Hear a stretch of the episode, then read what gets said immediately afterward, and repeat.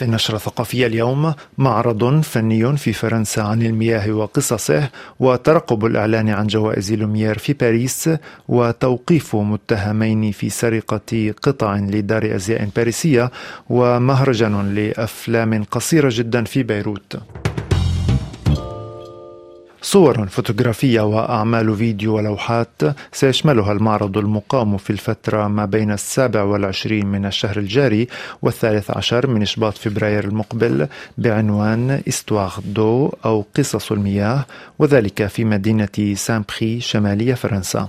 تتمحور الأعمال المشاركة حول المياه بكافة أشكالها وعلاقات الناس بها في الحياة اليومية في بلدان وثقافات من العالم. ويشمل صورا من مصر وعمان والهند وغيرها Le mystère profond, la promesse de vie, c'est le souffle du vent au sommet des collines. C'est une vieille ruine, le vide, le néant. C'est la pie qui jacasse, c'est la verse qui verse des torrents d'allégresse.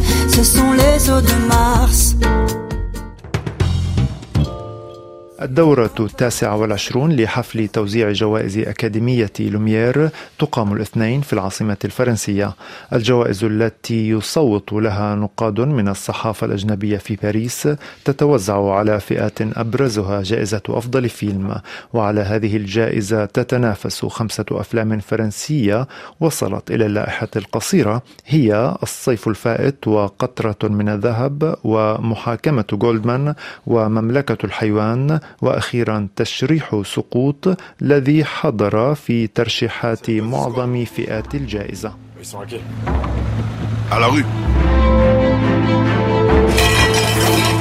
Oh! Oh, tu fais quoi là? On m'a manipulé.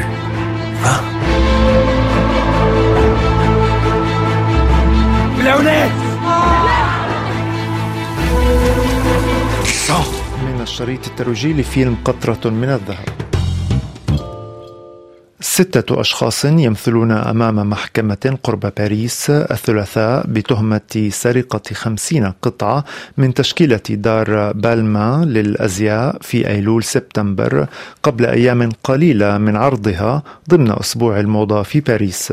وكانت شاحنة تحمل قطعا من التشكيلة الجديدة للدار تعرضت لهجوم على الطريق بين مطار رواسي ومقر دار الأزياء في باريس من مجموعة مسلحة مسلحة لاذ أفرادها بالفرار وشرح مصدر في الشرطة أن التحقيقات بينت وجود تواطؤ داخلي في الشركة التي كانت تتولى نقل الأزياء.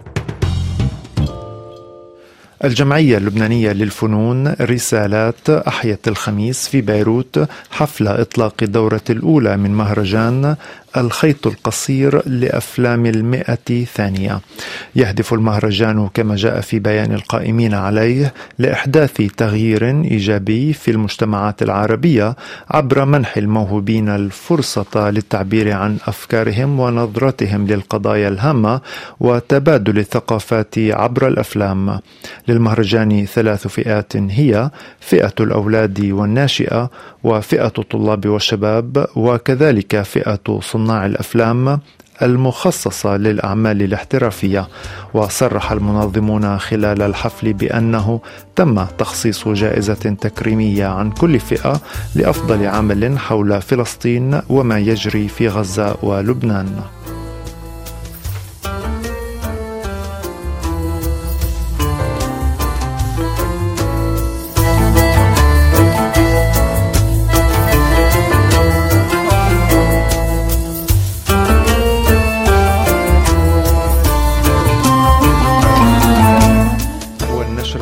نختمها مع فيروز بلوز لتوفيق فروخ.